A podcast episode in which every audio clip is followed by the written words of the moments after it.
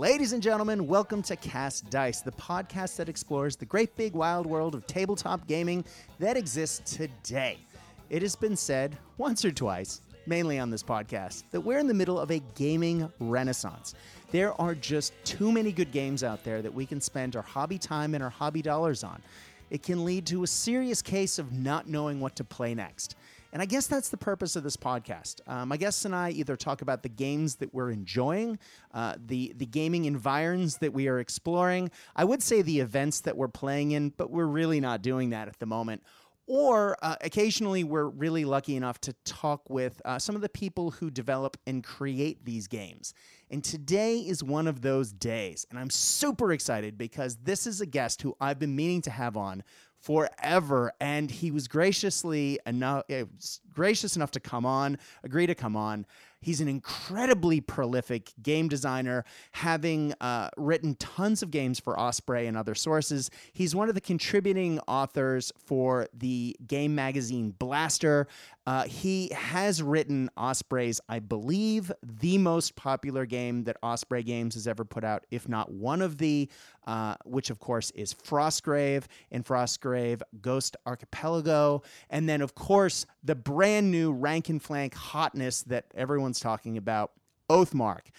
With with a catalog like that behind him of course i'm talking about joe mccullough. Welcome to cast dice oh thank you for having me. Man it is so good to have you. How are you going? I'm doing all right you know? It's it's lockdown central here like it is in a lot of places, but um, it's actually easing a little bit here. But yeah, you know, yeah, man, comes it, with its own stresses, but we're working through it. Yes, amen to that. Uh, now you are UK based. Uh, yep. It's funny the two American gentlemen, one in Australia, one in the UK, having a talk, talk about international gaming. But yeah, there we go.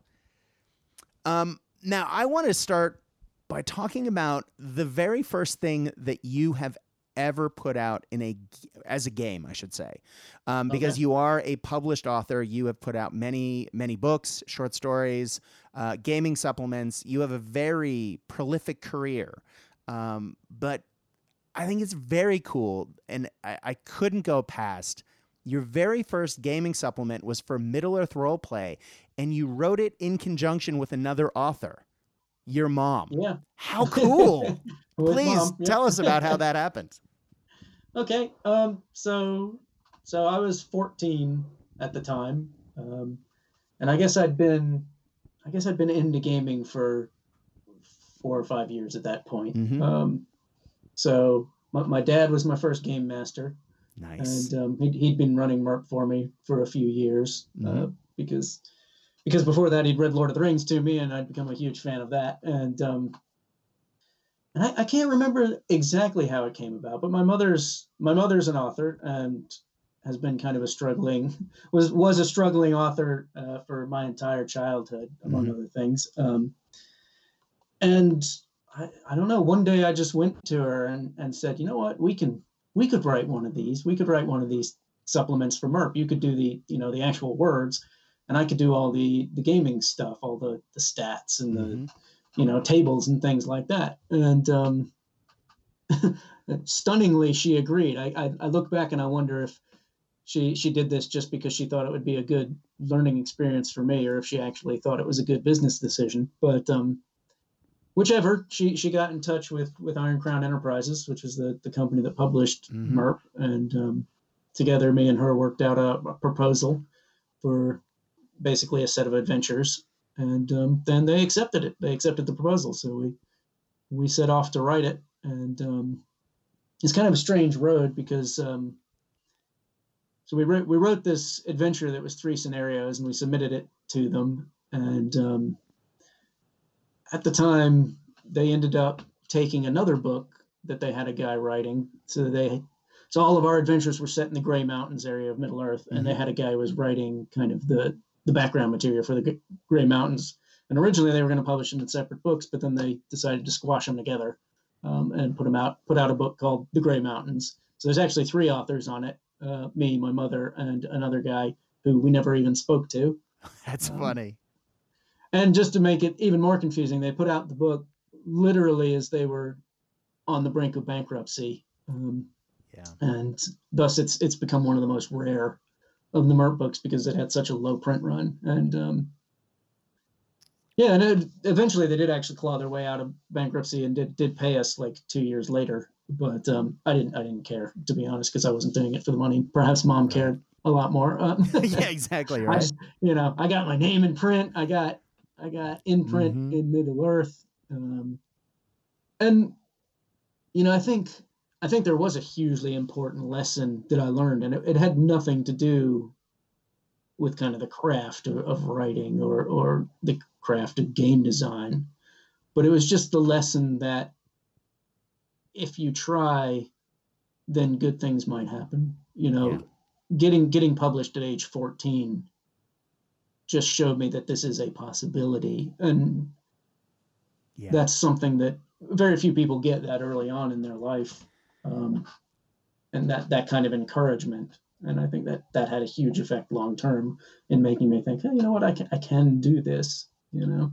Well, as the layman so. observer, I think your parents have set you up for you know an amazing successfully or amazing success uh, successfully. Uh, God, it's been a long day. Sorry, guys. A, uh, a success, an amazingly successful career in the in the gaming world. I mean, clearly there have been uh, rejections along the way, and I have heard you speak of those many, on many. other podcasts. yes, but um, to have to be encouraged, uh, like you were, both not only to have the the Lord of the Rings read to you as a child, but then yeah.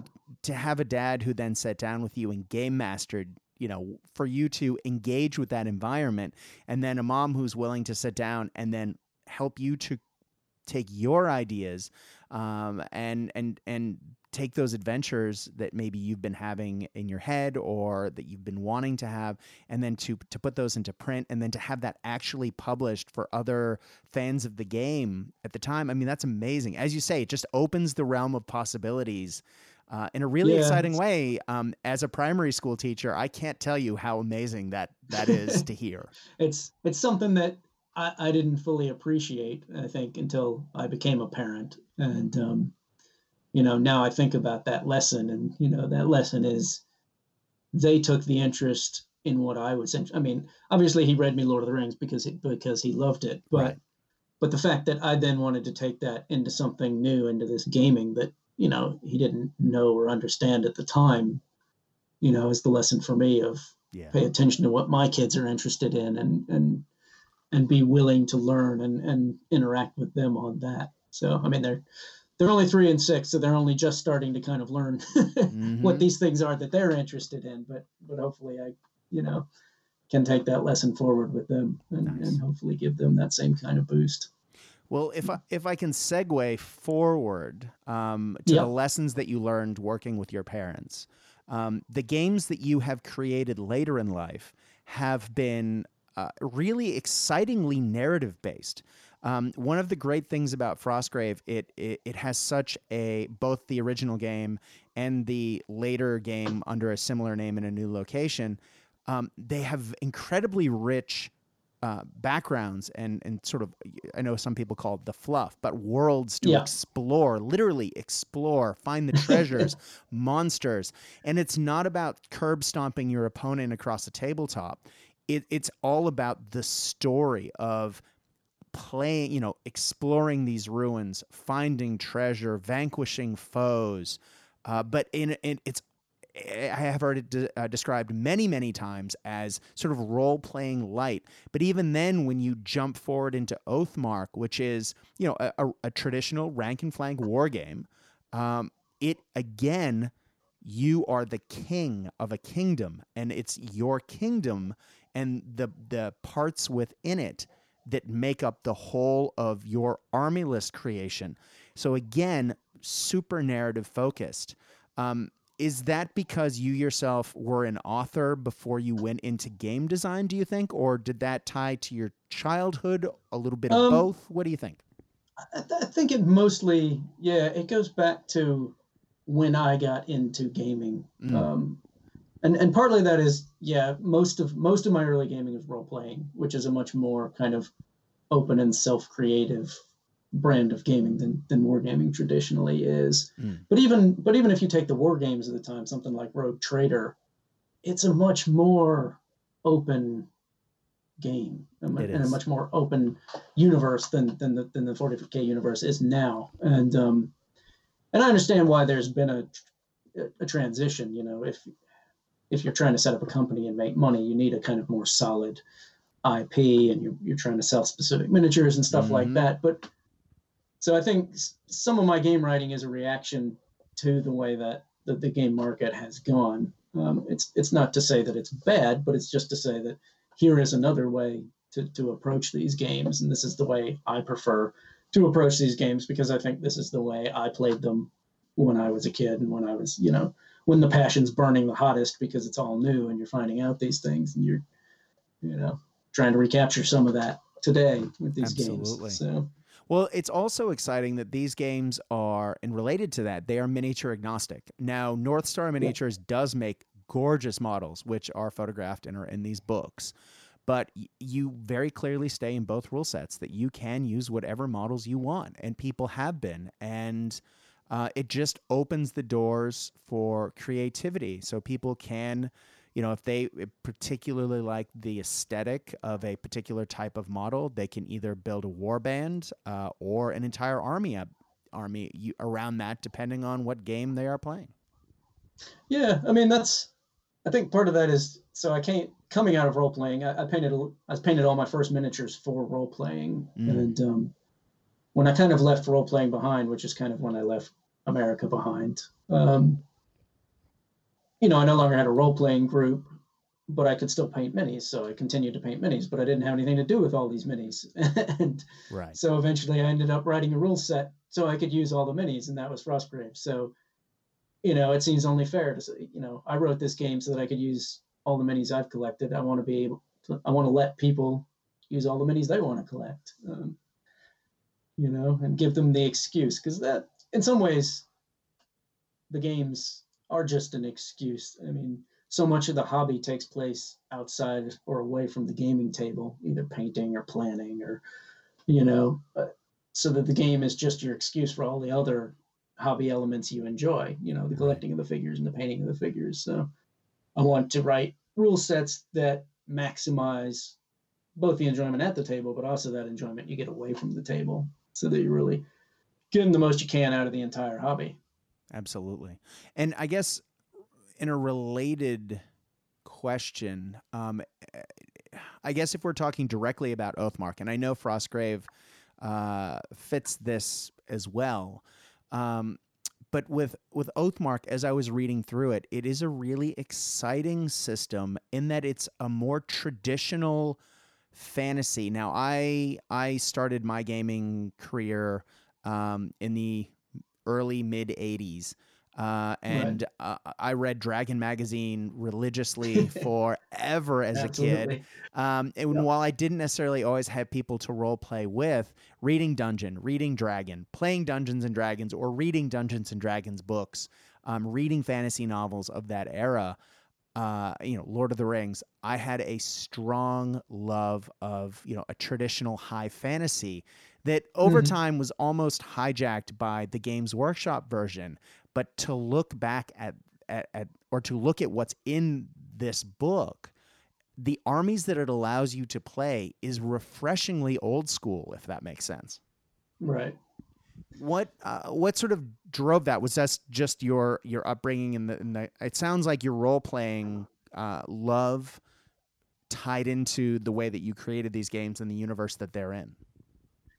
Yeah, um, I guess part part of that is coming from America, where we didn't have the dominance of Games Workshop in the same way that you do here in Britain. Right. You know, it it it was a secondary gaming company, and it's you know you may not have been aware of its world, and instead of going that's an orc, it, you were much more likely to say that's their interpretation of an orc because there are actually lots of other orc interpretations around for you to see. Mm-hmm. Um, and yeah, and since then I've also, you know, I've read a lot of mythology. I've read a lot of folklore, and and and I love that. I, you know, I essentially love fantasy of any of any stripe, be that you know kind of modern written fantasy or that's the the old myths and legends, and and I want to be able to. I I don't want to confine my rules to saying you've got to play it one way or the other. You know, if you want to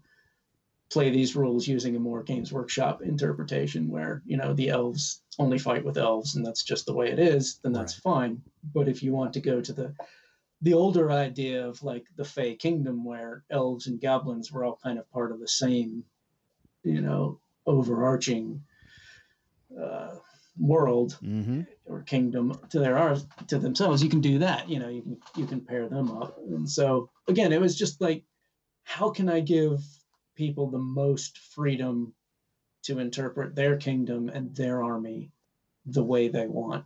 Um, and you know you're always there, there's always when i think of balance in terms of game design my balance is always the idea of the balance between giving players freedom versus I have to define rules to a certain level or there's no game. Right. So yeah, exactly. So it's determining that balance is is my first goal in, in balancing a game. You know? Well, it's really exciting to to flip through the units for this game. Um, as you mm-hmm. say, it's not necessarily broken up by army list; it's sort of yeah. one list. But to see entries uh, like the the Lindworm, or you know turning the page after that i want to make sure i pronounce this right the wolver uh, and yeah. just to just to flip through and to see some of these the knucker uh, the the bodach uh, again i don't even know how to pronounce some of these the surma and right. you're like okay i've been wargaming and fantasy gaming a long time i usually know these things quick read the right. blurb what is that yeah. and it's cool yeah, some of these do exist like in in places like D and D that have also mined fantasy, but for mm-hmm. whatever reason they've not come to the fore uh, in terms of you know they're the recognizable monsters, but but they're just great mythological monsters, and um, you know I wanted to use them and and give them so in some ways it's like i'm both being traditional and new at the same time which is pretty pretty hard to do these days when you've got this many games out there and, and people have been mining the same stuff. But uh but it's fun. And, and a lot of them are kind of archetypes that yeah. that you can take. And i mean the knucker is is just really another form of, of dragon but it it gives it a little bit of distinction and and allows people to think about it a little bit differently. Um, yeah so just well, a lot of fun, really. it is. Well, let's talk about that one list then. Now, we, okay. I, you did, or we have mentioned throughout our conversation a couple times that you can have different races within the same army, and yeah. in in Oathmark, you have you are sort of the king. Um, and the general. Usually at these with these games, you are sort of the the tabletop general overlooking the battlefield, yeah. and to that degree, you are as well. But because you are sort of the king and you are considering your kingdom, where you are pulling your troops from, where you're getting your levies from, depends on the makeup of your kingdom. So if you have uh, an elven city, you can pull certain units from that. If you have caverns, you can pull certain units from that, et cetera, et cetera. Um, can you talk about that that that as a process when you are building an army because it's fascinating. It's really cool and it's a, it's a really original idea that I haven't seen in you know decades of wargaming.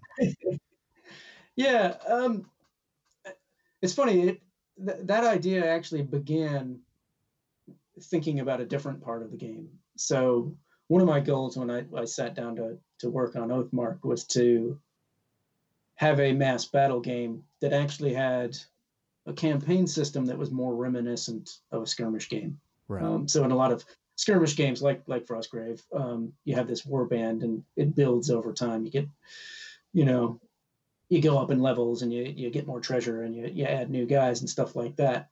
And you can't really do that very well with a mass battle game because obviously you can't have your army and have that army get better in the sense of like I just buy better units and stuff like that because right. it, it so quickly throws the balance off that, that nobody's going to want to play it. So I thought, well, what can I do to to have a fun campaign system where you get some of that feel, even if you're doing something mechanically different. Right. And I realized that being being kind of a student of military history, one of the things that I looked at and thought that most wargaming doesn't capture is that in wargaming, we tend to think of our army as this fixed unit. you know, this is mm-hmm. the army I have, the army I always play with. But that's not very that doesn't actually reflect the history of warfare well at all. Right. Armies are very temporary constructions, you know, based on whatever troops you could muster at a specific time. Right. And so I thought in the campaign system, what I'd like to do is have it so that over time you're you're able to draw upon more different units to construct your army, and that's how you kind of grow as a as a kingdom. Um, so, so I started focusing on this kingdom. You could have this kingdom, and it could actually add units over time, so that whenever you create an army, you have more to draw upon. And then I thought, well, how do you do that? Well, you capture territory, and then that just got me thinking. That just made me realize that actually that's how you construct an army list for this game is yeah. you have different territories in your kingdom so that then fed back into the kind of core rules of the game of constructing an army. You don't build an army you build an army list and the way you do that is by by building your kingdom. Right. And this this just also feeds into the the whole kind of narrative wargaming that i like to push. Again it gives you something fun to do mm-hmm. outside of the game. I mean everybody likes building armies you know pointing it out and stuff. That's that's just a, a classic fun part of wargaming but it now is. you've got an extra step which is actually I get to envision the entire kingdom that's that's producing this army, and um, and the different armies it can produce at different times. So. Well, let me be clear for those who haven't had a chance to pick up the book, because I know COVID's made supply sometimes a little tricky on the far side of the world. Um, there are point values for every unit in the game, just like you would associate with any other traditional tabletop war game. Um, so you can play balanced games. But um, the way it generally works, though, as as Joseph just said, you build your army list using your kingdom, and then from there you build your army, um, which is such a cool process that uh, you know again haven't seen it in any other game. It's fantastic, and it really does allow you to come up with some interesting combinations thematically uh, and not just how do I build the the you know the best list out of the most efficient units. No, no, no. This isn't like that. this is let's build a story and then let's create something with that, which you know can be difficult in in when you're trying to create a, a, a war game from scratch, like you've basically done. You're not using anyone yeah. else's IP. Um, but rather than giving this great big universe, which to a degree you have, um, mm-hmm. it is it is a set in time. There isn't black powder. Um, it is sort of early Middle Ages, but fantasy. Um, but also, you're allowing people to create their own stories, which is really exciting. Yeah, I mean that's that's that's just what I've always used wargaming for. You know, I guess yeah. I've I've used wargaming to to role play in a sense. Um, mm. You know, to create to create my own stories, and and the kingdom is just a really great way to do that. It just gives you so much to to think about and to have fun with. That's and, right. Um, and I, I also think like because I'm not deep down uh, a highly competitive gamer. You know, I'm not someone who goes to tournaments, and I'm not someone that worries too much about winning or losing. Obviously, I try to win, but that's right. not why I'm there. That's not what's going to determine whether I have a good time or not. So the the army building system I use is is harder to balance, say, than than something more like Games Workshop, where they know you are limited if you're playing lizardmen you are limited to just these units so we just have to kind of balance this army within itself mm-hmm. um, since I I was less concerned with that, I could have a much more open system that says actually I don't I can't balance armies within themselves. I'll, I'll have to look for balance a different way. Yeah. But at the same time, I'm I'm not going to worry about it quite as much as they would. So I get a lot more freedom in, in adding units and, and the way you can build your army. So but the game is in and of itself internally balanced. Um, it doesn't suffer from codex creep, for example, because um, it has the the full uh, list of units. I don't want to say army list because that right. not accurate in this game, but you do have orcs, you have goblins, you have humans, you have dwarves, you have elves, and a range of other fantasy races that are in there as well that you can army build and world build with. Um, and so it's it's exciting as far as that goes because everything is balanced internally, so you don't have that codex creep. Um, but you know, I can I can hear a couple of people in the internet calling out in the background. Well, where does that leave growth for the game? Well, right there's there are more attachments coming, um, and they're pretty cool. So you don't necessarily have quote unquote um, evil races necessarily in the book, um, but Oathbreakers is coming up down the road, and that isn't necessarily evil per se, but with an undead expansion. But then you Yep. also have um, uh, Battle Sworn, which is more elite units. Is that right? And it's more Yeah. adds more to the campaign system. Can you tell us a little bit about more, how the game is going to go into the future? Yeah, so I mean, it's true. You you won't have army books in the same way that that, that you have with with most games. Um, but you do have something like Oathbreaker, the second one coming, which which does introduce the undead, and it, so it's presented. At least a chunk of it is presented in some ways like an army book. Here are all the undead units. Mm. It's you know you can if you want build a fully undead army, but you can also pick and choose. You know, actually, I'd like my army to have a few of these. You can throw those in. Um, and and like you said, you know the the key there is not to balance undead as an army. It's about it's about balancing each of those units versus the units that already exist. Right. Um, and I wanted to go back to, to one point you made there because it, it's very important to me, like that the game has no morality inherent in it. Hmm. So yeah, elves are not good, orcs are not evil.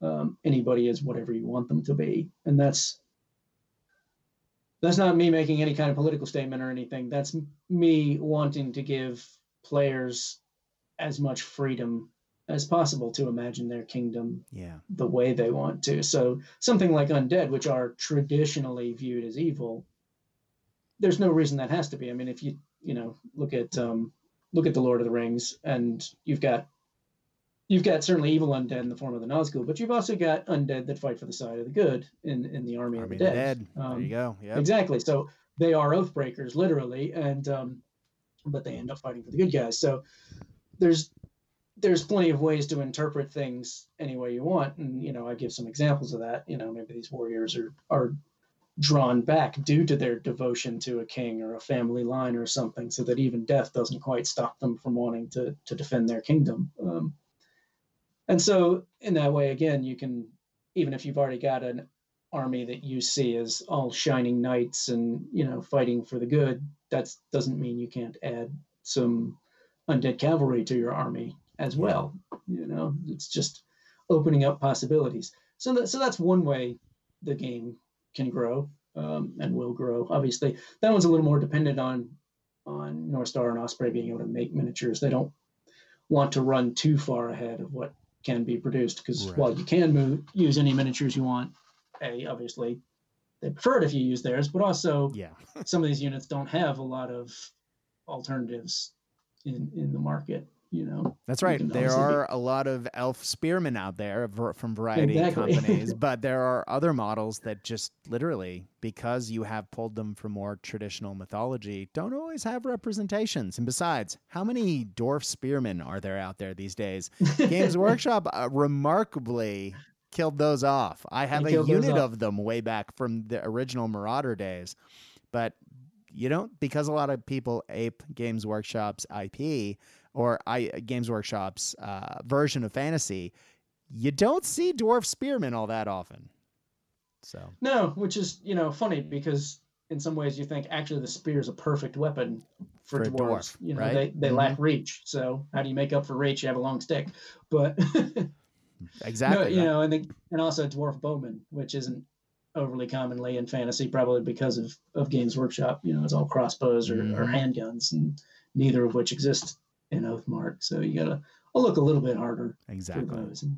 Well, it, it, it But, is uh, it is an sorry. exciting game. Um, I know we've talked about some rank and flank games on this podcast from time to time, um, but it, this is sort of a- a more traditional rank and flank game in that um, you have units that are in blocks that are maneuvering around the table, uh, you know, careening into one another uh, in epic clashes like you would imagine being in a scene from Braveheart.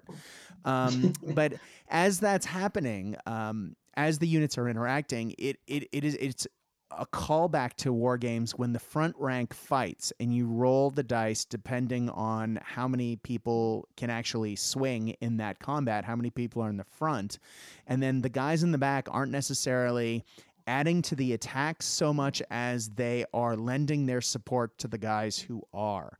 Um, Joe, can you talk to us a little bit about that process? Because reading it, it, it felt it felt good um, from someone who who's played a lot of games over the years. I was reading through it, going, "Oh yeah, I like this. This feels familiar. This feels nice." Um, but at the same time, it was fresh and innovative. Yeah, yeah, that's one of those things where mechanics worked in my favor to mm. to to feel right. Because wh- where I started with that was one of the first questions I asked when I started working on this was, what dice do I want to roll and how many of them? Mm-hmm. And and that's a very meta kind of thing to think about. And I don't, I don't think most game designers start there, but but for me, I think you know what, rolling dice is the thing I'm going to do just about the most during this game. So how can mm-hmm. I make mm-hmm. that the most fun? And um, you know, the first there there were two things I wanted to avoid. I didn't want to roll one die for a unit because that just never felt right to me. You know, right. here I've got 20 dwarves and they hit you and I roll one die. I don't know. It just doesn't seem like enough. It doesn't that the act of rolling doesn't match what's happening on the table. Right. You know. On the flip side, I don't really want to roll 20 dice either because right. while that's that's fun once or twice, it gets really kind of tiresome to do it again and again during the game. Yeah. And um, it also tends to flatten your your randomization curve to such an extent to, to take some of that fun out of it. it really well. does. Mm-hmm. So, so I eventually decided, you know what's what would be really fun is to roll a small handful of dice every time. And um, and I selected 10 siders because uh, six sided dice just didn't have enough uh, possible results right. that I knew I wanted from the game. I needed a little more uh, wiggle room than, than six sided dice gave you. And um, and I thought five, five is a good number to fit in your hand. And um, it's so that that number five just suddenly became really important to the design of the game. Mm-hmm. Um, so I used the five as okay, all units are going to be five figure fronted. Well, not all of them, but but you're kind right. of your standard man or orc sized units are all mm-hmm. going to be fronted by five figures, and um, and then you can have ranks beyond that. And so thus it just works out that that front rank is that five dice, and and the guys behind that are are in support.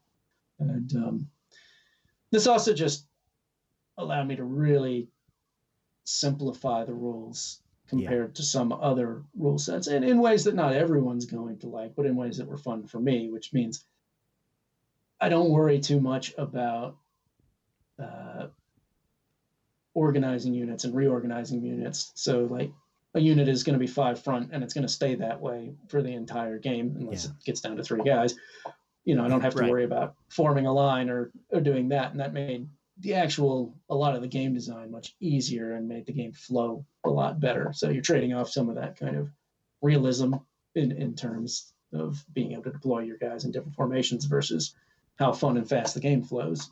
Yeah. So, exactly. so that's really where all that comes from. And then it was just, you know, how can I balance rolling five dice in every situation, which which was tricky, but but I think I got there. So and then once both sides have rolled the dice, you get that that combat resolution, and then that determines if units are disheartened or if they, you know, if they flee, if they are disordered. Um, you talk about that process a little bit because again, it, it absolutely plays into the narrative of how a battle would play out on the tabletop. Yeah, what I guess one of the things some people will find odd because it's again not traditional is that when two units hit each other, they both fight, they both inflict casualties, mm-hmm. you know, and they both suffer the results, which that's just one of those things, no matter whether you're playing a skirmish game or a mass battle game. I always really got annoyed by it. yeah. I just why is it your guy runs up and beats on mine with a sword while mine just stands there? Stands You know, there exactly. Made no sense to me whatsoever. So, in, in pretty much all my games, um, I'll I'll probably break this as soon as I say it, but yeah, you know, exactly. in most of the ones I've written so far, whenever guys come into contact, they fight, and both of them have the chance to kill each other. And Mhm. um, but I thought that was even more important here. It also just it speeds up the game It does. immensely because you know instead of two combats to determine the same out thing, you only have one, Mhm. and uh, so resolution happens much quicker. And that's that was one of the overall design goals was I wanted to make this game fast relative to to kind of war games in the past that could could could be a bit slow. That's right. So units move faster. They they die quicker. Yeah. they maneuver better. Um, again, people who perhaps may want a more traditional reflex historical battle may not like that, but I think people who are more interested in a quick, fun game are, are gonna find that Yeah. to their liking. Well, I, I have not been able to play it because of shutdown, um, but I do have armies ranked up and ready to go. Uh, but just having read through the rules a couple times and watched a couple of videos online and then gone back to the rules to make sure I, I got it, um, Yeah. the rule set, as you say, seems. I don't want to say streamlined, um, but it, it, it seems like it plays well, uh, as in it, it's clear, it's relatively quick, but by the same token, it has the granularity and the depth, so you can actually have some tactics, um, which I think is really exciting in a game system. Um, and yeah, I think will really add to replayability.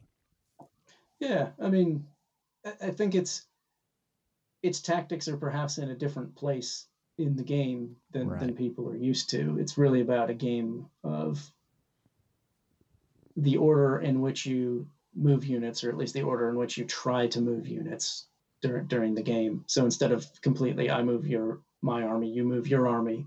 We're alternating units. I move a unit, you move a unit, or at least you attempt to activate a unit, and I attempt to activate a unit. Exactly. So there's a lot more back and forth, but it becomes very important. You know, am I going to move the guys on this flank, or am I going to move the guys on this flank at the moment? So, so that's where a lot of your thought is, um, and and partly that's because there isn't as much tactical thought put into army building. You know, because you're not building your army specifically to win. You're building it because it's fun. Yeah. You got to find the tactics somewhere else. Yeah. On the tabletop, heaven forbid, in a battle. Exactly. Who would have thunk? Exactly. Yeah. Yeah. Now it is. I, I should I should say before we sort of jump ship and start talking about Frostgrave and some of the other games that you've written, that Oathmark um, also because I know this is one of the questions that folks always ask.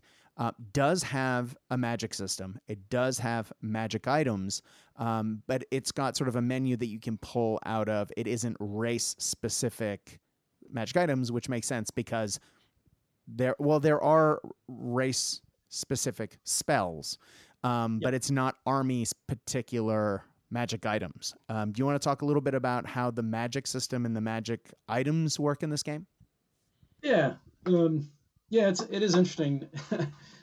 Uh, kind of race is race is important in that one instance in the game and in the magic because there is an elf spell list, there is a dwarf spell list, there's a human spell list. Um, that said, any army can contain any one of these wizards, so any player still has access to that type of of magic if they want it. Um, and magic's always been quite a tricky thing for mass battle games yes. to find that that balance of it's worth using but it's not dominating.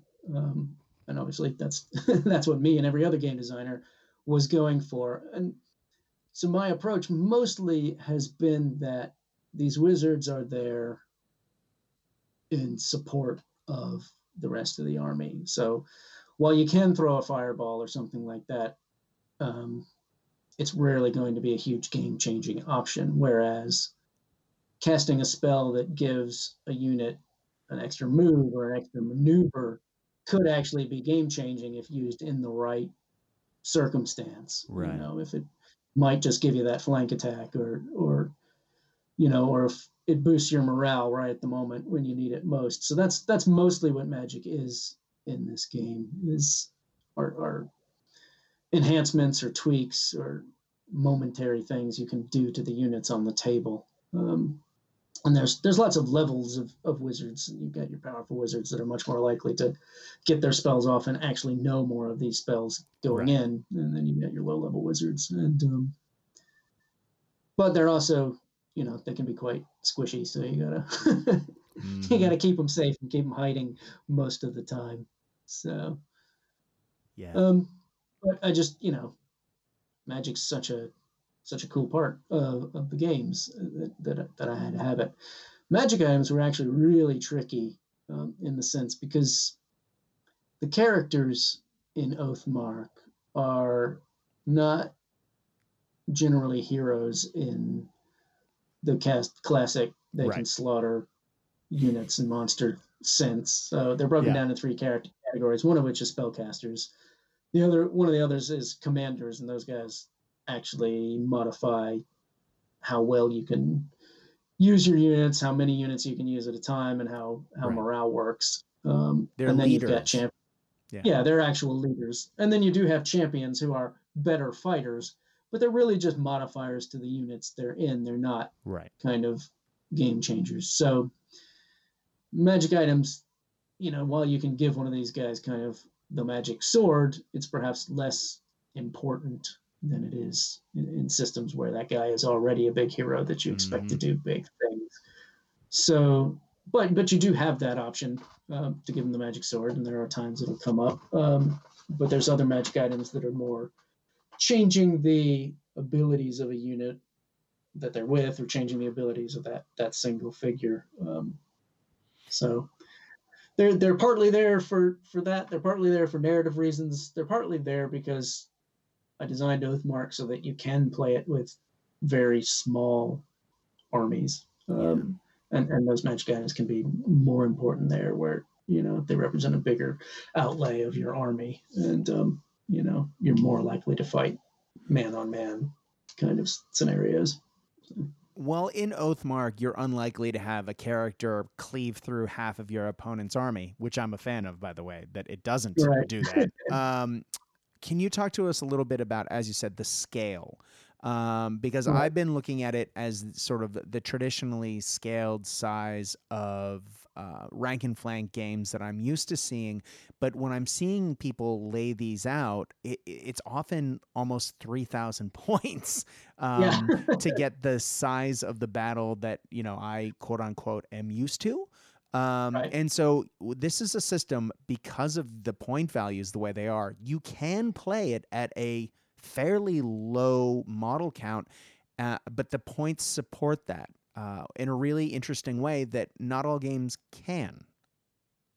Yeah, I mean, my my goal was to design a, a system that could could play with 30 figures on a side or 300, and that, that number 30 is, is somewhat arbitrary, but is is the number of figures you get in a box of Oathmark miniatures. Right. Although my 30 goblins, I'm going to be playing with 30 and you're going to be playing with 10 elves, but because right. of the way points work out. But, um, but yeah, because of, again, the way, like I said, it's about the order that you, that you move units in that kind of tactical thought doesn't change whether those units are big or small. So in a, in a game where you've only got 30 guys, you might still have six units of five guys. So you're still maneuvering and figuring out what order to move that in. Whereas if you're playing with 300, you probably have more than six units, but you may only have 10 units. They just happen to have, you know, 20 guys or whatever in them. So the game is still played the same way. It's just that uh, you're working with different orders of magnitude. Obviously, when five guys hit five guys, you might see one or two casualties on the side. When right. 20 guys 20 guys, you'll see five or six casualties aside when the, that clash occurs. So, nice. so yeah, it's, it's, it's again, it's, it's to allow players to want to play games that they want to play. You know, some people love those huge games. Other people are just know they're never going to paint that many figures. So give them the option to play, play with smaller armies. Yeah, exactly. Well, um, I think that is a great way to sum up that that it, it is a game that can be played at many scales. It is a game that gives you a lot of narrative uh, in a rank and flank game, a game that really does dig into some really interesting army building options, but has the tactical flexibility on the tabletop to give you a good game um, that is fun to play with your friends. And so, guys, Oathmark. Um, many of you have it already. I've seen lots of people online with it. Um, I'm very excited to say that it's finally arrived in Australia, given COVID uh, shipping times. uh, but yeah, and the, in fact, the second book is coming soon. Uh, and shortly thereafter, of course, we'll get um, the Oathbreakers as well. So um, there are plenty of things coming for this game. So watch this space. Uh, I'm hoping to play some games of it on the YouTube channel once uh, restrictions lighten in Victoria and I can start playing again. But yes, it, it, this game looks like a lot of fun, and I'm very excited to play it. So yes, check it, it out. Oathmark. it's it's funny to me that I, I have this thought that it might be the game that has the worst uh, percentage of people who bought it versus people who've played it. Right. Ever. You know, you know, it came out like the week that Britain went into lockdown. Mm-hmm. and you know, so lots of people ordered it, but lots of the world was going into lockdown at the same time. So I don't know how many people have ever actually been able to to play with another human being. So it has been great Hopefully to that. But luckily, again, it's a game that encourages a lot of outside of the game activity. So hopefully, yeah. it's given some people some fun during this time. Well, I've been a member of the Facebook group for Oathmark for a while now, and watching people build their armies in preparation for the game coming out has been awesome because so many people have been so excited about the wonderful models that North Star have been putting out. Um, the the plastic boxes that, as you say, have thirty guys in them. Um, that people have been using for Warlords of Erewhon, for other fantasy games forever. Um, obviously, um, Frostgrave, which I'm holding in my hand, which we're going to talk about in a second. Um, but yeah, it's uh, it, it's it's exciting to see such hype for a game that the second all of a sudden it's like yes, I can get. Oh no, I can't. I'll have to hold off. Well, it, it also it fills a void. Um, you know, when when Games Workshop essentially moved away from that style of gaming. Um, yeah. No, nobody's quite filled that. You know, there's there's games like Kings of War, which which give you that big army experience, but don't have the same kind of uh, you know individual figure experience. Don't have individual casualty removal, and you know, and arguably construct army. And arguably, perhaps not the narrative. Yeah, I mean, I don't know Kings of War that well, in, in all honesty, so I don't know. But um, but yeah, it, it I gather it's been pushed more as a tournament game, whereas Oathmark is is more of a narrative game. Um, exactly. And again, you know, that's great. It, there's, exactly. there's something for everybody in the industry right now. That's right. So, and uh, in some cases, you can use the same army because of the way they're ranked for both. Yep. So there you go, guys. You don't have to buy a new army. Same army, two great game systems. Um, well, let's talk Frostgrave because okay. this is uh, this is your most prolific game. Um, it's yep. the game that you've won many awards for, and is the game that I mentioned earlier, which is it. I believe it is Osprey's most popular tabletop game ever. Um, by a country mile, I believe, and that includes quite a lot of some of my favorite games. I am a very prolific Gaslands player. I absolutely yeah. love that game, and it was everywhere forever. But this far exceeds that in popularity. So, I mean, this is a big deal. Um, now, this is a skirmish style game where you have a wizard um, and you lead a party of adventurers into a, a city that has been magically frozen for a thousand years, but has recently thawed to the point where people can go in and search for treasures. And along the way, there are monsters, other adventurers, and uh, other things that you can encounter on your adventures. Uh, am I summing this up about right? Yeah, sounds good. right on. Um, well, talk to us a little bit about how that game is different from Oathmark and um, its wild popularity. Because I mean, it's been going for years, and yeah. I literally what there are 24 uh, releases for it uh, on the Osprey website. Uh, I do realize that there are several novels in the world by very famous authors. Um, ben Counter, for example. Um, yep. I, I, mean, amazing stuff. But um, to to see so many source books to take you into this world really takes. I mean, shows a lot of de- depth um, for a for a, what is uh, at its surface a skirmish game. Yeah, for for what started as kind of uh, a bit of a laugh, uh, as they say over here. Mhm. Um, you know, as an attempt for just me to to create the game that I wanted because I just didn't feel it quite existed at the time. Um, so yeah, I mean before before Frostgrave, I didn't consider myself a game designer. Um, I was a writer who occasionally dabbled in gaming stuff, but Mhm. Frostgrave completely changed the course of, of my writing. Certainly, it's probably changed the course of my life to a, a, a pretty decent extent, and um, and it's been fun. nice. It's been a fun ride. Well, So, it, um, again, just like Oathmark, this feels very high fantasy. Um, you have Yeah. spellcasters, but of a, a variety of types, um, and you have your wizard, and they may have an apprentice, uh, but you have you all kinds of different kinds of spellcasters who um, have different access to lots of different spells, and um, what you know, hopefully, COVID willing, um, Frostgrave 2, the sequel, um, is about to come out. Um, Yeah. Now, that has even more spells and has even more adventures and scenarios that you can take your adventurers on. Um, can you talk to us a little bit about how Frostgrave is evolving going into its second edition? Yeah. So uh, uh, one slight correction: there's the same number of spells, but they're they're, Oh, they're better sorry. spells. So Ah. it's okay. There you go. So um, it, it's funny when I when I set out to write Frostgrave, I was like, I'm gonna write hundred spells, and then I got to clo- I closed in on eighty, and I decided, you know what, I'm gonna write eighty spells. Right on. I don't have, but even then, like, um, really, I got to about sixty and said I'm gonna write eighty spells, and um, I got to the point where actually, you know what, looking back, all eighty are not equal. Um, they're not, and so you know, some of them are just never played or never taken because they're not good enough or strong enough. And that was one of my major goals for for doing this second edition was to make sure that those 80 spells in the game are all of value and all have their place and all um, you know are desirable to take Mhm. for a wizard. Um, I think that that so Frostgrave came about for for two reasons. Um, one was I wanted a war game that had more story to it.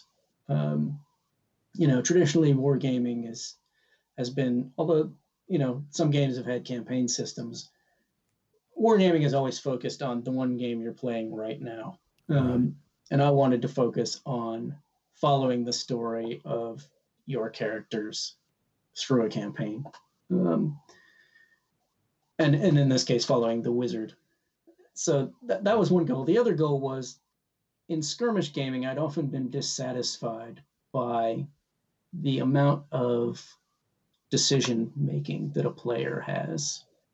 So in if, if you take most war games, especially ones where you know you're talking swords, um, if you have ten guys aside, there's there's really a not not a lot to decide because they tend to walk at each other and then and then they fight and Mhm. whoever's left standing wins and that, that can be fun once in a while but you need something that that gives you more decision than whether i turn left or i turn right Right. and um, so the, the way i found that decision making was by by giving you a wizard and giving you this big range of spells and every turn giving you the option to cast any of those spells and um, really being able to manipulate your your warband, being able to ma- manipulate his warband, being able to manipulate the table, um, and just really kind of change the rules of what's going on as, as you're playing, so that every time you have a turn, you feel like you're making an important decision.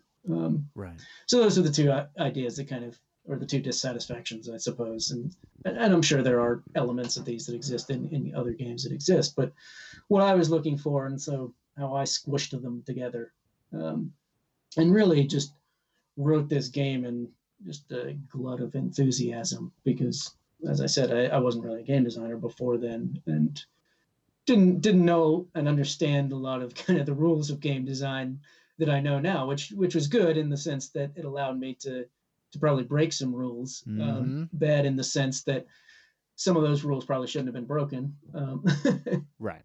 And and so now I'm I'm going back five six years later, and taking a whole look fresh look at the game and saying, all right, here here's a few of the things that I could have done better. Um, like for example, those spells, not all of them are are particularly well balanced versus the other spells. So I was able to go through and increase their power or you know increase their utility or or in a case a couple of cases just drop them completely and replace them with more interesting or better better versions um, so so that's one of the, the things i did there um, and you added more scenarios to give players more did, and different add, ways to play yeah i think that's another thing that um, that's really really important for skirmish gaming because mm-hmm. even as i've added this this element of of decision making that that perhaps isn't present in some games. You know when you're when you're only playing with 10 figures or so and your capabilities although during a campaign they will change and they will modify right. they're still only of so great a range. To keep the game fresh and interesting you need to change something and, and thus scenarios become hugely important for frostgrave. And luckily the setting for Frostgrave plays into this hugely because because it's a ruined magical city. I can pretty much justify anything.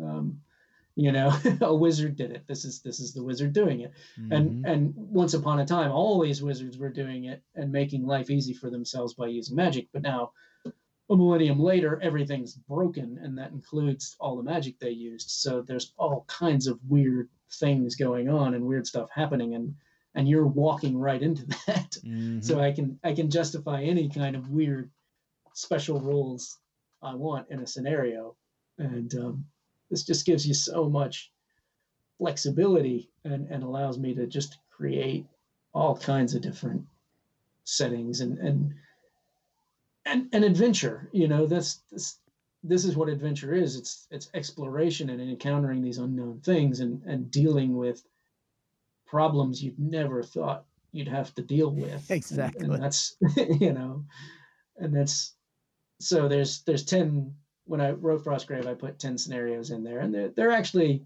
looking back, I now think of them as quite light uh, scenarios because they only have kind of like one little weird element going on in them. Right. Um, and then as I I wrote supplement after supplement, uh, both my kind of ability as a game writer and and my practice at creativity combined and allowed me to grow this, but also because players themselves have become more comfortable with the system.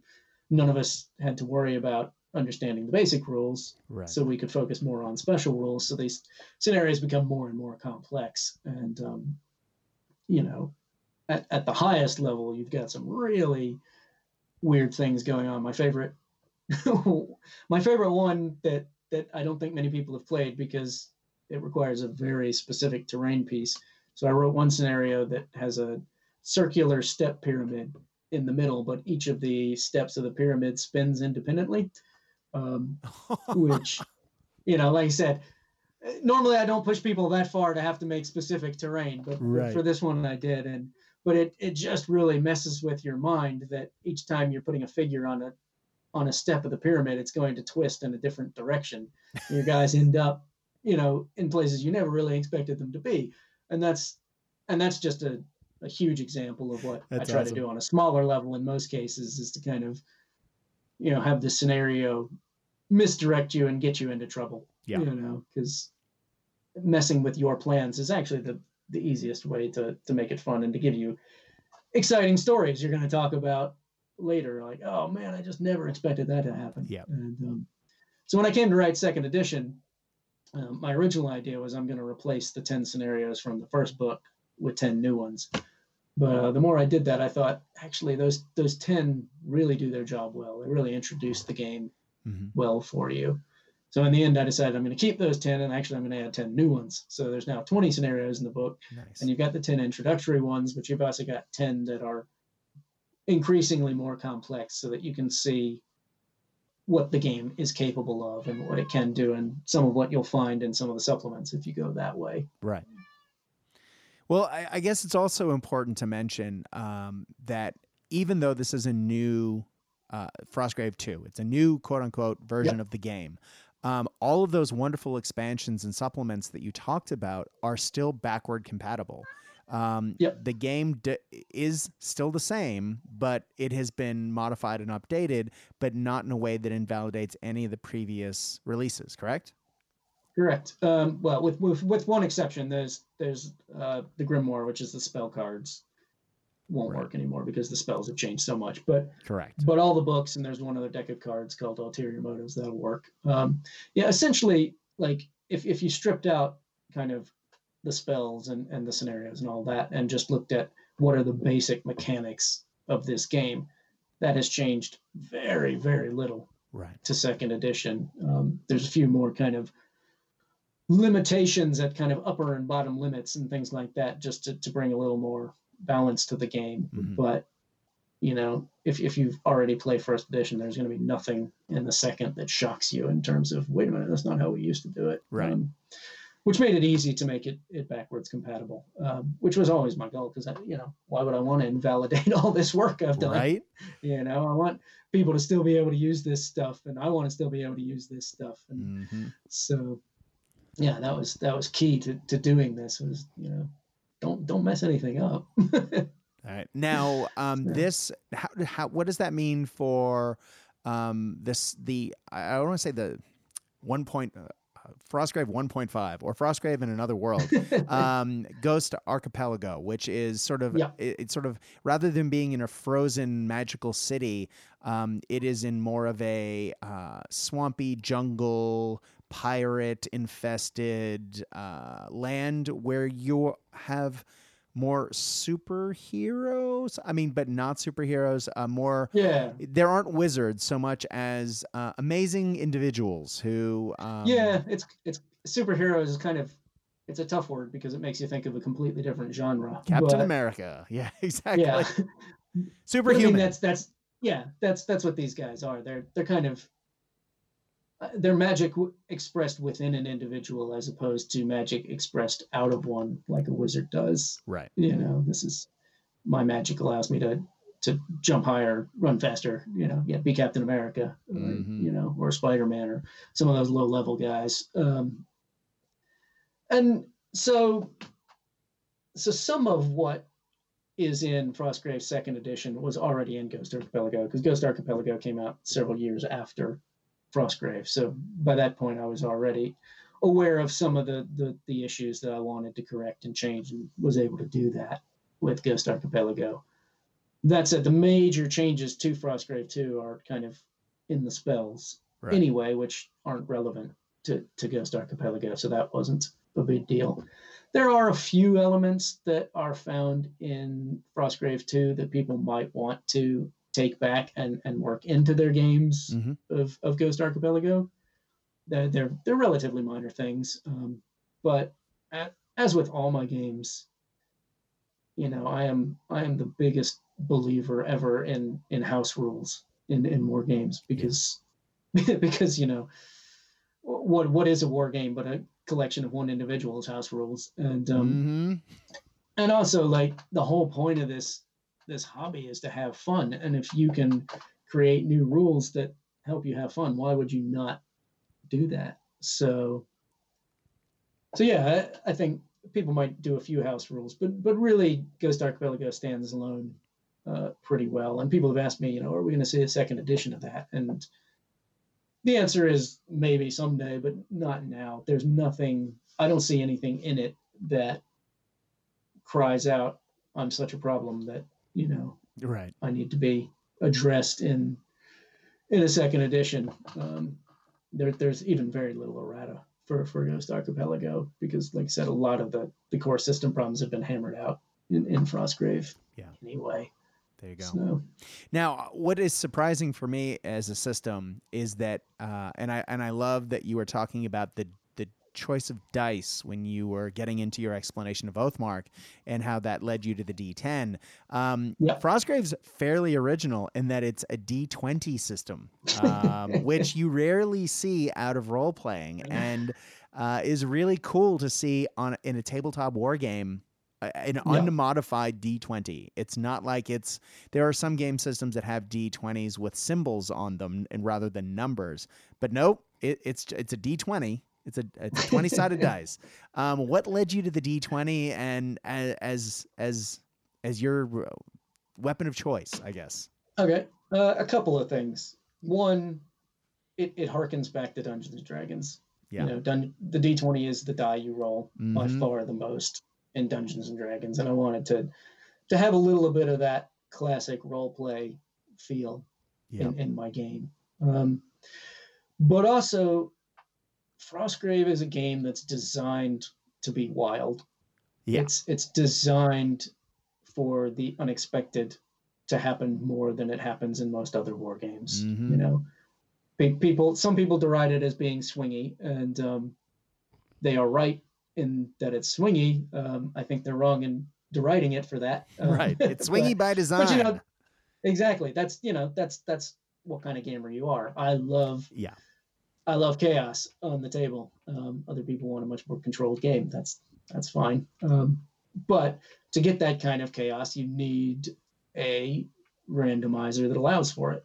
Um, and the d20 is the biggest commonly rolled single die, you know, and the, yeah. the easiest to obtain. So it, it works well for that. And also because because of something I was really working hard to do with the combat system, which was I knew from the offset I wanted a combat system where both players rolled one die and that determined both who won the fight and how much damage was done. Right. And to do that, you need, well, to do that easier, I needed something that had larger numbers than, than was available on a D10 or lower or a D12 and lower. So right. really the, the D20 was the only good option for that. Nice. So so it's both mechanical and feel. Yeah. Well, you can have in in the game, of course. I said you do have a wizard, um, but then the wizard has a party, uh, and that and in that it sort of resembles a like an adventurer's party because uh, that is literally yeah. what you're doing. You're you're you're going in, you're exploring.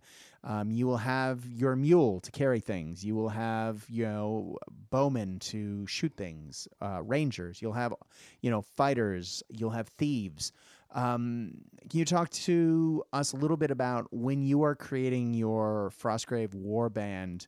Um, how does your narrative view of gaming play into that? Because again, it is very narrative driven. Yeah, yeah. I mean that that was definitely a kind of a key to the design was that you know in some ways you are are designing your adventurer party by the game mechanics the wizard is by far the focus but you know, if you've ever played D and D at higher level, the wizard is actually the focus because he's the mm-hmm. one you always mm-hmm. turn to when you know things hit the fan. Exactly, he's the only one that has the huge capabilities. But um, but that also goes to like just this idea of what's the what's the perfect kind of number of miniatures to paint for a game, and what's the the number that I can have that I can see each one individually and think about them individually, mm-hmm. and um, and, and you know, so it, it kind of landed on the number 10. So you got the wizard and his apprentice, and then you got eight guys. And, um, you know, and to, to allow people to have that flexibility of, yeah, you know, I'm going to want a couple of, couple of heavy front fighters. I'm going to want a couple of bowmen. I'm going to want a thief. I'm going to want a few specialists and just give you that ability to mix and match. Um, and, and and, and this is actually a good example of what I talked about way back at the beginning of that kind of balance of freedom versus um, the, the, kind of balance of the game mechanics. And I, I, basically went a little too far with first edition Frostgrave in, in letting players be free to assemble any warband they wanted, mm-hmm. which which isn't so much a problem when you're just sitting down to play a one-off game, but can can quickly spin out of control in a campaign luckily it's not since it is a narrative game it's not the kind of game that tends to attract min max players anyway so it wasn't a huge issue but as a game designer it, it was like a clunk in the system that i could mm-hmm. never stop seeing and so that's that's slightly modified with with second edition and that you've kind of I've broken soldiers into two categories, and basically you can only have so many soldiers from the good category. Um, good is a little unfair, right, but you, right. you know you can only have four from the specialists that you know have the higher capabilities. Whereas you got to have some of your guys that are kind of more basic. They can still be good fighters, but they're, but they're right. more basic. So, but you got to have grunts, that, basic grunts. Yeah, you know they can they can be well well skilled grunts, but yeah, they're they're just the guy who stands in the front with the sword and the shield. Um, mm-hmm and that that really helps keep balance in a in an ongoing campaign. And it helps the narrative because it it helps one it makes you think about your party more um, because you can't just go i'm going to buy all the best guys. You got to really right. think about is my party going to be more kind of a shooty stealthy party or is my party going to be more frontline fighting party? And and it makes those specialists a little more characterful in and of themselves because they're a little more special and so you think about them a bit more. Nice well, I guess from a purely selfish standpoint, as I just got Frostgrave and I'm about to get Frostgrave version two, um, given that there are so many books, where yeah. do you recommend, you being the man who's written them? Uh, yeah. I could ask on Facebook and get a million pundits uh, answers, and I probably will at some point. What's a right. good place to start if you are looking to expand beyond the basic book? And that is okay. not to say the basic book's lacking. In fact, I was quite impressed flipping through it. Um, not only is it beautifully hardbacked like the Oathmark book um, with great color pictures, uh, the there's a lot of depth to it, including a great sort of monster manual in the back of the book that's full of all sorts of creatures to put on the tabletop. So, if you wanted to add to that, where would you recommend for a, a new player of the game? Okay, um, so there's a book called The Frostgrave Folio, which actually, so after Frostgrave came out, um, and it kind of became a success really quickly, um, Osprey wanted me to write some additional content for it, mm. uh, but faster than than they could traditionally publish. So there was a, a set of ebooks, kind of mini ebooks, released, and um, these were later collected into the Frostgrave Folio. Oh. So the folio is actually kind of like four or five, I can't remember now, ebooks or little books collected together. And um, so not only do you get really good variety from that book, I think there's a few things that are going to really interest people. Um, most notably, it's got the rules for captains. So in the basic game, only your wizard kind of gains levels and, and gets much better. All, all the other soldiers, they can get better equipment, but more or less stay the same. The captain, however, is a, a, soldier, you know, the kind of leader of your soldiers, and he actually also gains experience, and thus you have another real character in your war band. Yeah. Um, it's it's popular enough that I think most people like using the rule. It's it's, but I think it's right to leave it out of the main book because it it's it does add a layer of complexity that not everyone's going to want. Right. Um, the other thing that book has is it's got one of the books called Dark Alchemy, and that's got three scenarios that are designed to be played solo. And um, so that was the first time I started kind of tinkering with solo gaming. And it's just a great way to learn the game, essentially, if you're, if you're on your own, because one, it only uses, uh, most of the scenarios only use half size warbands, and they're very quick, but it just allows you to to get a grip on the game before you kind of dive into the competitive end of the game. Mm-hmm. Um, and and and like I said, there's just there's some other there's more scenarios in there, and it just gives you a good variety. So if you're if you're thinking I want more to this game, that's that's a good place awesome. to go. That's a great recommendation. Mm-hmm. Thank you. No problem. Well, that segues nicely to the the the the other elephant in the room. Speaking of solo, uh, solo wargaming, given that a lot of us are locked down and shut down these days, uh, and that is um, when we were speaking to Chris from Modiphius last week. He mentioned mm-hmm. that he has published or they published um, one of your rule sets in a beautiful collector's edition with a faux leather cover um, and beautiful, you know, beautiful layout. Uh, and that mm-hmm. would be your game, Rangers of Shadow Deep, which is a solo slash uh, uh, cooperative gaming ga- experience uh, tabletop game that people can use. Can you tell us a little bit about that game and how it is similar and different from the other games that you've you've written? Because again, North Star makes the models, and because Yep. North Star makes the models for Oathmark, Frostgrave, and Rangers, you look at the models and they're almost interchangeable. And so when you're looking at it from a layman, uh, sometimes it can be confusing which one goes where and how. Um, and they are all beautifully sculpted. And so I've been collecting them for various projects for quite a while. But then to actually realize, oh, yeah, these actually go to another game system. I should really look into that. Um, and then trying to figure out because I've taken them all out of their clan packs. Wait, which game system did this go to? Um, yeah, can you talk to us a little bit about Shadow? Uh, sorry, Rangers of Shadow Deep and how that is similar and different from your other games? Yeah, I mean, I think in some ways it's good that I'm a, I'm a slight fan of chaos because if you if you you look at my games and kind of their relationships to each other and to different companies and stuff, it's one of those things that in retrospect it's like that was not the wisest way to do all that. But of course, things don't happen in retrospect; they happen one at a time. And, Right. You know, so if you're just looking at it now, it looks like well, this is a confusing situation. You know, it's it's big. It was not designed that way. It just grew organically that way. But Right. um, so Rangers of Shadow Deep was my attempt to see how far I could push tabletop wargaming towards traditional role playing, you know, in the kind of old Hmm. D and D school, um, because because I love that. you know, that's that's one of the Yeah. things that drives me. Well, whereas Frostgrave is very much a narrative war game. It's designed to tell stories. It's still competitive in a way that role playing isn't. You're still trying to beat your opponent or at Right. least get one up on your opponent. And that's, you know, that's not what most role playing is anyway. Um, so I wanted to see if I could, yeah, use use little men on the table to to do that. And the first way to do that is to not make it competitive. Um, Mm-hmm. is to make it cooperative and game design wise solo and cooperative are incredibly close they're very similar thing ways to approach game design um, and, and in fact i mean co- co-op can be as much as just take solo and cut it into half um, it can also be much more complicated than that but right. but if you're doing one, you can probably arrange for it to be done the other way too. Um, so, so I took the Frostgrave core mechanics, you know, kind of the fighting rules at any rate, and the moving rules, and and started with them because I was already familiar with them. And Mm-hmm.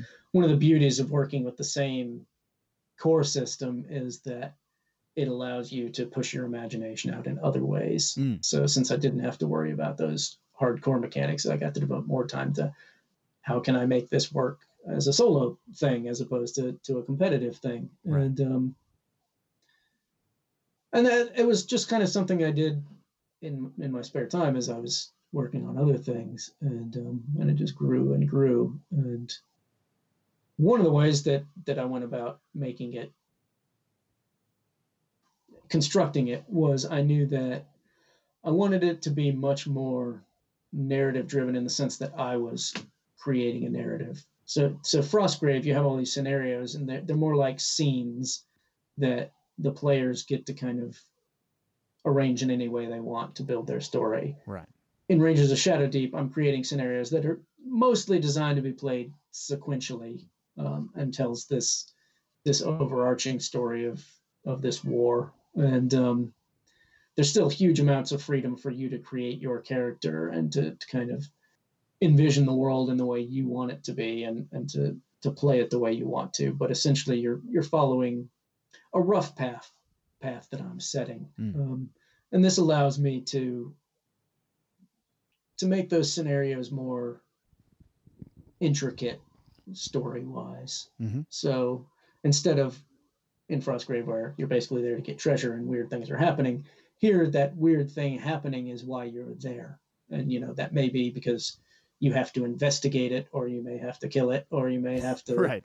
you know just get across it but um it's easier to kind of create these these different uh, reasons for doing things um and also I, I very much because it's part of my role playing background i wanted to make creating a character a real thing um, so you know in frostgrave you create a wizard and you give them spells and stuff like that here this Rangers takes that to another takes that another step forward. So you have skills and you have um, actual companions in a different way than the soldiers are there. These are, you know, people kind of you recruit, mm-hmm. and that's based on who your character is and how much influence they have. And you have kind of heroic abilities that you choose. And so you have, you have much more of a kind of character sheet in the classic role playing sense. Um, and you, you know, those skills come up during a game in a way that they don't in most war games so that you can, you know, search chests or look for traps or, you know, mm-hmm. climb that wall or you know, do these kind of other adventure things that, that I really love, but aren't aren't so great often in a competitive war game.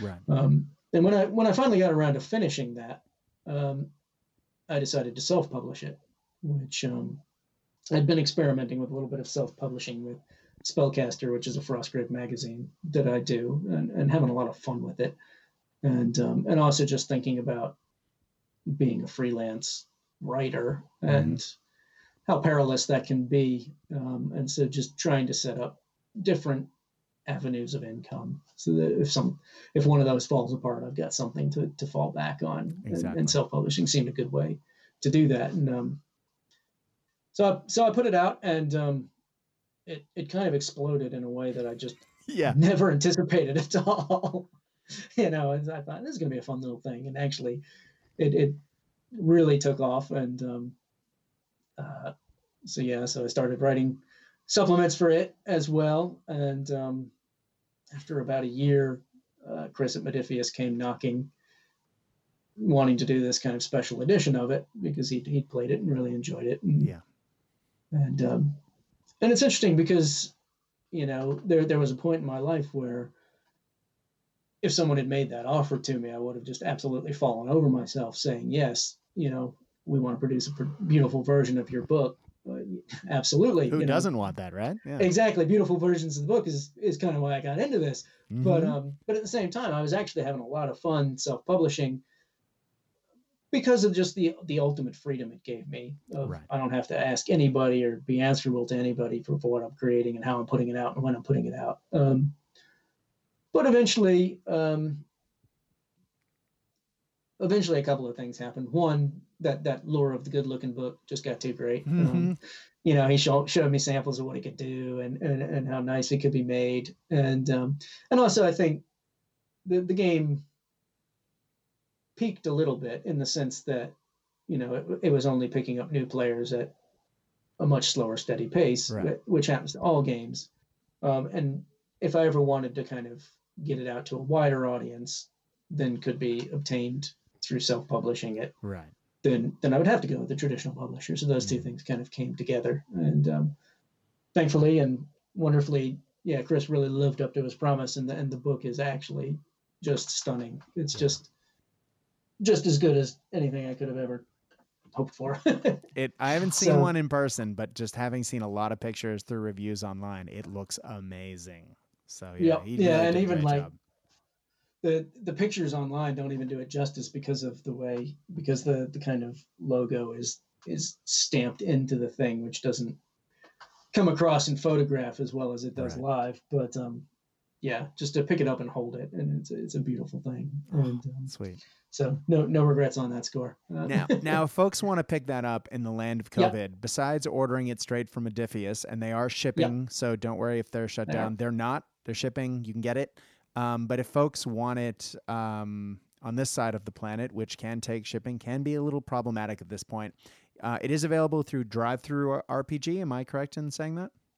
Um, you can get you can get the uh, PDF through DriveThruRPG, mm-hmm. um, or you can get it from Modiphius. Um, I, I, should sit, point out one thing. So there are now kind of two editions of the game floating around. There's the original uh, kind of black cover edition, and then mm-hmm. you've got the deluxe Modiphius green and and really, unless you're interested in the history of the game, there's no reason not to go with the deluxe. Right. Um, it's just got some corrections and stuff in it, and it's it doesn't cost any more in PDF. Um, so the original edition isn't even obtainable in, in print anymore because it, it it just doesn't need to. Right. Um, so if you want it in print, uh, get the Modiphius edition. Um, and there are there are some places in Australia that have it. I, I, it's not something I pay a huge amount of attention to, not not being relevant to my own ordering, but I've seen people saying that they've got it in Australia. Um, but if you can't find somewhere in Australia, yeah, you can get it from Modiphius. You can also get it from North Star. He'll ship it to Australia, and obviously he's got um, the official miniature line to go with it. Again, not that you need the official miniatures, but Right. they are beautiful. So Oh man, they are. He's got them. Um, And it should be said that if you order it from Modiphius and you do want to read it while it's in the mail, um, at the moment, if you order the deluxe edition from Modiphius, you get the PDF for free. Yep. So you That can read it while you wait. So there you go, Yep. guys. Um, well, yeah, and there, there is actually an element of having the PDF being a good thing because there, there probably are some things you might want to print out when you play. yeah, So there you go. something to think about. Well, I think that takes us full circle. Joseph, thank you so much for coming on, man. That that Yeah, you thanks for having me. this has been fantastic. I'm so glad you came on. Um, man, I, it's rarely that I talk with an author about three game systems in one night. In fact, I can't think of a time I've ever done that. And um, It's, uh, yeah, it's it's been great, man. Thank you so much. No problem. It's been a been a fun time. Right on. Um, so when exactly does Frostgrave 2 come out so we know to look for it? Um, and the expansions for Oathmark, uh, when can we look for those as well? Um, Uh, so both both the first expansion, Battlesworn for Oathmark, and the Frostgrave book are due out in August. Uh, I think August twentieth is the official date. mhm. Uh, often these things start slipping out a bit early. So, um, but but in August time is when both of those things will will be hitting. Um, and yeah, you can get those. You'll be able to get them through North Star or Osprey or anywhere you get Osprey books Brilliant. from. So they should be pretty commonly available. Uh, Yep. Hopefully, even during these times. Absolutely. And North Star is tremendously uh, both handy and reliable. Um, I've been ordering from them throughout this entire process, and uh, yeah, Yep. they they've delivered on time, on target every time. So uh, if, if you have not checked out North Star Miniatures in the UK, guys, they have some fantastic. They have a huge selection of models slash rules, um, but they are really good. So yeah, highly Yep. recommend it. I don't think I've ever mentioned them on a podcast, but yeah, hell yeah, check them out. They're great. yeah, they're kind of they've become sort of the um, the main hub if you want smaller games. You know, so that they don't carry kind of GW and right. you know fantasy flight and things like that. But if you want miniatures from noted individual sculptors, or if you want smaller get rule sets, or you know things like Saga or something like that, he's got all that. He's you know he's the guy. Oh yeah, Nick does So, some great stuff. Well, indeed. Joseph, thank you so much. Um, Yep. Guys, as, as I mentioned earlier in this episode, um, lots of people have asked me to have Joseph on or to talk about his games. Um, if you would like to say, if you would like to make suggestions for things that we talk about on the show, please uh, let me know. Um, if you search Cast Dice on Facebook, that's C A S T D I C E. Uh, if you find the the page that's associated with that, the Cast Dice podcast, uh, if you message that page, there is only one person at the other end. That's me. My name is Brad. Hi. Um, please send us a message. Um, it has been really, really. Uh, I don't. It, it it means a lot that during these times of isolation, in particular, um, a lot of people, uh, most of the people who listen to this show are in the U.S. and the UK. Uh, just looking at how numbers work, and uh, quite a few of you have seen that Melbourne Melbourne's been shut down recently. Um, it's it's it means a lot that quite a few of you who listen to this show, many of whom have never messaged before, have just messaged to say, "Hey, man, uh, solid. What's going on in Melbourne? I hope you guys are all right." So, um, guys, that that really I cannot tell you how much I appreciate those messages. Thank you so much for listening, and thank you for the well wishes. And uh, guys, I hope you all stay safe out there. And as our good buddy Casey always says, guys, when you're playing these games that we know and love, I hope your dice roll hot. I hope your beverages are cold. But more than anything else, we at Cast Dice hope that you are having fun. Stay safe out there, guys. Good night. Mm-hmm.